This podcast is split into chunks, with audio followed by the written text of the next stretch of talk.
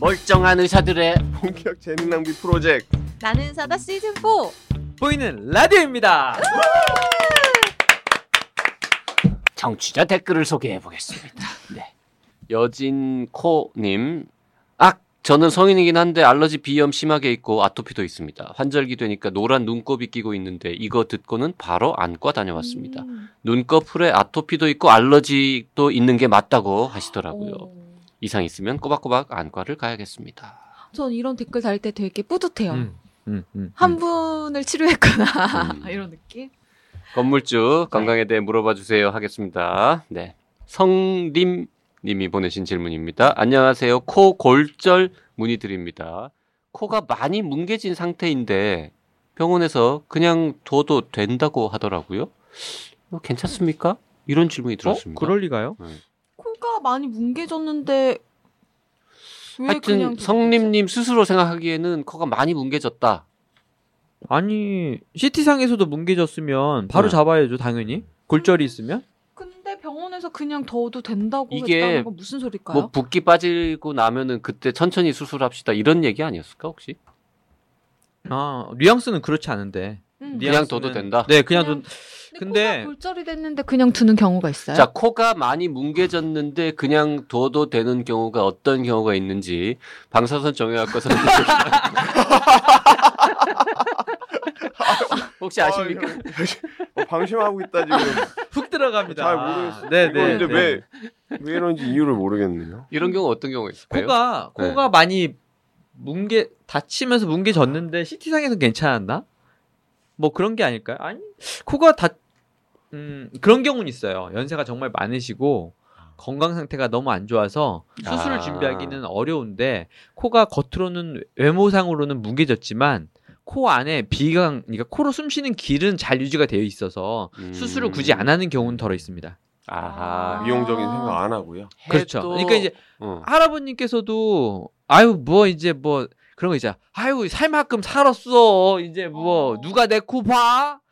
음. 그럴 어, 그런 경우는 굳이 그러니까 이제 코막힘을 유발하는 경우에 코막 그 비골 골절이 있고요. 코막힘과 연관이 없는 골절이 있어요. 음. 그래서 골절선이 어 그렇게 비강을 좁히는 상황이 아니면 골절이 있어도 수술하지 않는 경우도 있고요. 골절이 됐다고 하더라도 이게 이제 보통 1mm 정도는 수술하고 바로 잡아도 우리가 1mm의 그 오차는 우리가 그 자동차 부품 새로 교체하지 않는 한 한번 쿵 하고 나서 다시 피면 아무래도 완전 새 거 같지 않잖아요. 그런 것처럼 수술해서 바로 잡아도 1mm 정도의 오차는 바로 잡기 어렵거든요. 그래서 골절이 있고 1mm 정도 미만의 그런 정도의 함몰은 사실 수술을 한다고 해도 정확하게 바로 잡기가 어려워서 놔두는 경우도 더러 있습니다. 아 그렇죠. 그럴 네네. 가능성이 좀 있지 근데 코가 않을까? 많이 네. 뭉개진 상태인데 이거를 그리고 또 젊으신 분인데 그냥 두지는 않죠. 젊으신 분이라는 증거는 없습니다. 네, 그래서 음. 그래서 어 저희가 주어진 정보만으로 봤을 때는 빠른 태세 전환. 아, 국가와 코가- 사회가 나서야 될 때인가요? 코가 많이 뭉개진 상태라면 고쳐야 한다. 그렇죠. 네, 일반적으로. 네, 네, 네. 어. 네, 네. 만약에 안 고치면 네. 아프진 않습니까? 코는 움직이는 뼈가 아니라서요. 괜찮아요. 처음에 다칠 때 빼고는 금방 통증이 음. 사라집니다. 오 신기하다. 네, 네. 하루 이틀이면은 얼얼한 느낌만 남고 사라지고 일주일 넘어가면 통증도 거의 사라지거든요. 움직이는 음. 뼈가 아니라서 그 자리에서 다시 굳어요. 음. 어, 그래서 이제 운동선수들, 이종격 투기 선수들 보면 대부분 다 코가 주저앉아 있죠. 그게 늘 부서지니까 그냥 안 고치고 그냥 생활하시는 거예요. 아. 그분들은. 또 부러질 걸 뭐 이렇게 생활하시는 거죠. 아, 그럴 수 있겠다. 근데 그런 분들이 이제 이종격 투기를 그만둘 때쯤 성형하러 오십니다. 음. 어. 그래가지고 또 부러질 수 있어요. 그러면 아 이제 그만뒀어요. 그러고 수술하십니다. 음. 아 그럼 코 골절은 이비인후과에서 치료해요? 정형외과에서 해요? 아, 정형외과에서는 하지 않고요. 이비인후과 아니면 성형외과에서 어, 네. 아, 하고 성형외과. 네네네. 정형외과에서는 아니지? 엑스레이만 찍고 이비인후과나 성형외과로 보내줍니다. 아. 네네. 정형외과는 주로 큰 뼈를 다루는 모양입니다. 근데 정형외과로 가시는 분들이 의외로 많아요. 그러니까 뼈가 부러졌다고 하면 정형외과 찾아가실 것 같아요. 네네. 응. 그러면 정형외과에서 엑스레이 한 장 찍어보고 골절이 의심되면 이비인후과나 아. 성형외과로 보내주시더라고요. 네. 네네. 네, 다음 질문 넘어가 보겠습니다. 네. 호원님, 깜신님께 문의하고 싶은 것이 오. 있습니다. 오늘 좀 바쁘네요. 야돔 사용에 대한 주의사항을 알고 싶습니다. 야- 몰래 야동 보시면 아니에요? 됩니다. 괄호에서 적혀 있습니다. 발음 주의. 네. 야돔, 아, 야, 야동이 아니고. 야동이 아니고 야동. 야돔. 야돔. 야돔. 인터넷에 폐에 안 좋다고 하는데 야돔에 폐 안 대해서 좋은 야돔. 야동 아니래니까 그러니까 야돔, 네, 야돔. 네, 네. 야돔에 대해서 바르게 알고 싶습니다. 네, 네. 고맙습니다. 야돔이라는 게 뭔지 처음 들었거든요. 저도 야돔이 뭔지 몰라요. 우리 찾아봤잖아, 야돔이 뭔지. 그러게요. 찾아봤더니 음. 유칼립투스 오일과 민트 추출물 등의 재료가 함유된 제품으로 작은 원통형에 들어있는 에센셜 오일 같은 거. 그래서 향을 들이마시거나 뭐 향수 대신 바르기도 하고 뭐 음. 이런 것들을 야돔이라고 하고 음. 태국 국민들은 됐다 많이 쓴다고 합니다. 네. 네. 그래서 뭐 매연에 시달리는 분들이 갖고 다니고 뭐 콧구멍을 통해서 흡입하면 시원하고 머리가 맑아지는 느낌이 든다. 한국에서 인터넷 등에서 구매도 가능하다. 네. 이거 뭐 등등. 느낌으로는 그냥 맨솔 같은 그런 느낌인 것 같아요. 알고 있었어요? 아니요, 아니요, 아니요. 야돔? 야, 야돔. 본 적 있으세요? 야돔? 음. 아니요, 처음. 음. 자 야돔에 대해서 치료방송과 의사 선생님께 아, 근데 물어봤거든 아까. 저 이거 있어요. 어, 이거 저 이거 있어요. 네. 미리 물어봤는데 이때더라고. 그래서 저희 오. 두 달 전에 학회가 태국 학회가 있어갖고 방콕에 네. 갔다가 네. 이제- 샀어요. 예, 와이프가 이제 필수 지- 쇼핑 물건, 예, 아이템이라고. 쇼핑 아이템이라 그래갖고 큰 마켓에 가서 막 여러 개 샀는데 그 중에 이게 있었어요. 오. 그래갖고 이제 하나 받아갖고 지금 네. 사실 쓰는데 저는 사실 코에 넣어본 적은 없어요. 이게 향이 저랑은 맞지가 않아갖고. 네. 단 이제 그럼 요런데 요 어디에 밑에 넣어봤어요? 이 밑에 있는 이게 위에 뚜껑을 열면 이렇게 코에 넣을 수가 있고 요 밑에 거를 아. 하면 그게 바를 이제 수 여- 있고? 예, 바를 수가 있는 네. 거예요. 이렇게 목뒤나 이런데 예, 파스처럼 물파스 바르는 네, 물파스처럼 것처럼. 되게 시원해요. 그래서 아. 좀 피곤하고 이럴 때 그냥 기분 전환 삼아 이렇게 하죠. 아, 그래요. 근데 이제 폐 안 좋다는 얘기는 전 몰라갖고 이거, 아, 이거 쓰지 말아야겠는데. 코에 안 넣으신다면서요? 아, 그래도 요 피부 통해서 안 좋을 수 있으니까 와이프 다시 줘야겠네요. 근데 뭐- 쓰라고. 아, 내 몸은 소중하니까. 안 좋은 건 아내에게 양보하는 걸로. 용감한 친구. 아, 네, 네. 저는 월드컵 우승할 때까지 사는 게 목표라서 아, 네, 네, 저, 네. 저 장수할 거예요. 아니 근데 심한 매연에 시달리는 국민들이 사서 쓴다는 거 보면 폐에 안 좋으면은 우리 사실 어. 홀스나 이런 것들을 그 마치 매연으로 텁텁한 목을 음. 치료하는 효과가 있는 양. 아, 어. 상쾌한 그러니까 그런 목적으로들 쓰잖아요. 음. 근데 그게 뭐 폐의 건강을 지켜주는 건 아니죠, 사실. 근데 폐에 특별히 안 좋냐라는 게 지금 이분이 근데 궁금해하시는 이거 거예요. 제가 성분을 몰라서 근데 이게 사실은 별거 없을 것 같은데 그냥 유칼립투스 오일, 민트 뭐 이런 것들 그냥 허브와 관련된 뭐 그런 것들 아니겠어요? 폐에 그렇게 뭐 나쁠 것 같진 않은데. 이걸 제조하시는 분이 나쁜 마음을 먹고 뭐 안 좋은 성분을 넣으면 모를까. 웬만하면 아니 근데 그냥 국민 괜찮지 필수품인데 않을까요? 그게 음. 태국 태국 국민들이 그럼 결국 임상 시험을 이미 몸으로 하고 계신 거잖아요. 문제 아니, 뭐- 됐으면 벌써 되지 않았을까요? 근데 이제 그럴 거라고 생각은 하는데 네. 뭐 태국도 뭐 식약처 이런 거 있을 테고 하니까. 음, 음.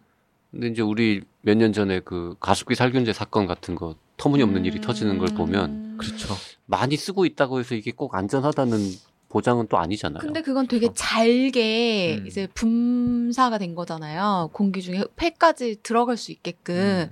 근데 이거는 그렇게까지 분자가 클 것 같진 않은데요. 근데 태국에 가면 분자가 클럽에서 이걸 코에다 꽂고 춤을 춘대. 나무위키 이렇게 나와 있더라고요.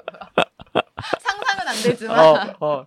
이걸 자, 꼬다 꼬고 춤을 어, 춘대. 야돔 사용과 관련된 주의사항은 네. 어, 깜신이 뭐 특별히 아는 게 없는 관계로 오늘 그 대신 야돔 전문가 윤홍인 박사님을 모시고 어. 오늘 얘기 듣고 있지 않습니까? 냄새가 별로다라는 네, 저는 안 맞습니다. 저랑 태국에선 진짜 많이 쓰더라. 네. 자, 다음 질문. 네. 앞에 두 개에 비해서 굉장히 진지한 네, 네. 진짜 네. 질문이 네. 준비되어 있습니다. 럭희 님이 보내신 질문입니다. 안녕하세요. 저희 언니는 33살인데 자궁경부암이 발생해 방사선 치료를 해야 한다고 합니다. 형부랑 2살짜리 조카랑 반려견 두 마리랑 같이 살고 있는데요. 언니가 강아지들까지 케어할 수 없을 것 같아서 부모님이랑 상의해서 강아지들을 데리고 오기로 했어요. 그런데 방사선 치료를 받으면 아이랑도 멀리 있어야 한다는 이야기를 들어서 조카도 저희 집에 데리고 있으려고 합니다. 방사선 치료를 받게 되면 아이나 반려동물과는 얼마나 떨어져 있어야 하나요? 조카가 언니 껌딱지라서 걱정입니다. 그리고 방사선 치료를 받고 난 뒤에 후유증이 있을까요? 제가 도와줄 방법은 없을까요? 나이사에서 꼭 알려주세요. 네. 저번 방송에서 작은 경부암이 그래도 굉장히 그 방사선 치료에 잘 반응하는 네.